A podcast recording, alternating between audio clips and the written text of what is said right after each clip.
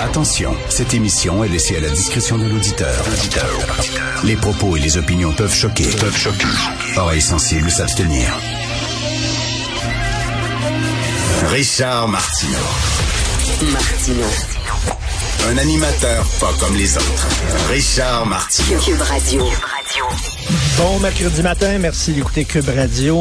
Quel est votre panthéon des meilleurs films de guerre? Moi, j'en avais trois. OK, j'ai trois, les grands films de guerre. Bien sûr, Apocalypse Nord, qui montre la guerre comme un trip psychédélique, surréaliste, un genre d'opéra complètement disjoncté, euh, la folie totale.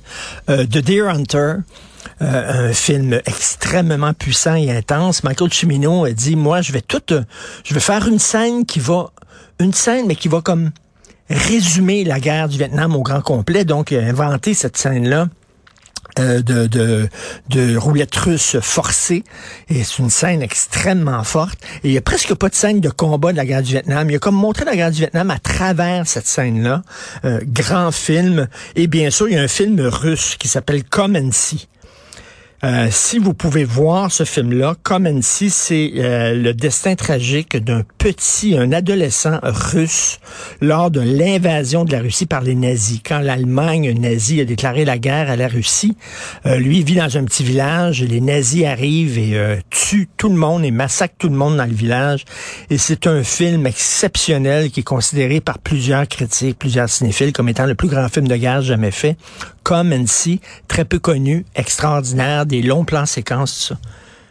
Eh bien, j'ai vu hier le film de guerre. OK, mon film de guerre.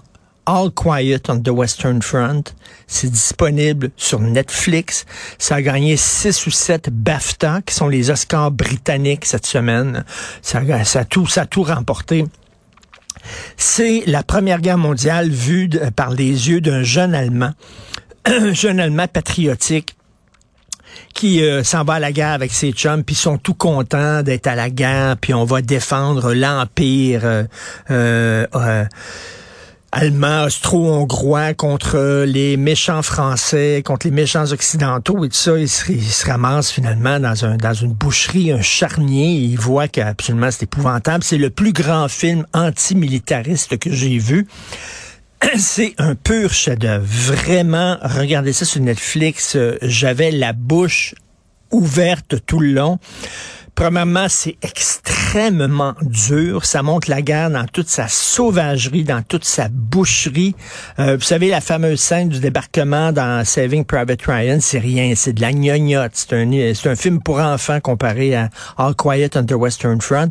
Et les images sont absolument magnifiques. D'ailleurs, ça peut poser pour certaines personnes, d'ailleurs, euh, je sais pas, un genre de dilemme existentiel philosophique. C'est-à-dire que le gars montre que la guerre, c'est épouvantable, c'est un massacre, mais en même temps, chaque image est absolument à couper le souffle de beauté.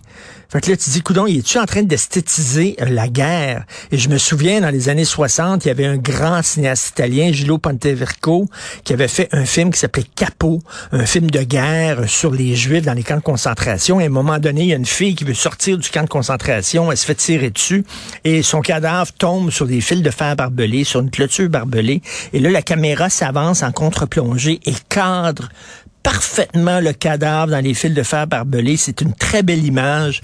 Et il y avait un jeune critique dans les cahiers du cinéma, Jean Crivette, qui est devenu par après un grand cinéaste qui avait dit que c'était totalement abject de montrer justement la mort d'une juive comme ça dans un camp de concentration, puis d'en faire une belle image, de bien cadrer pour que ça soit très beau.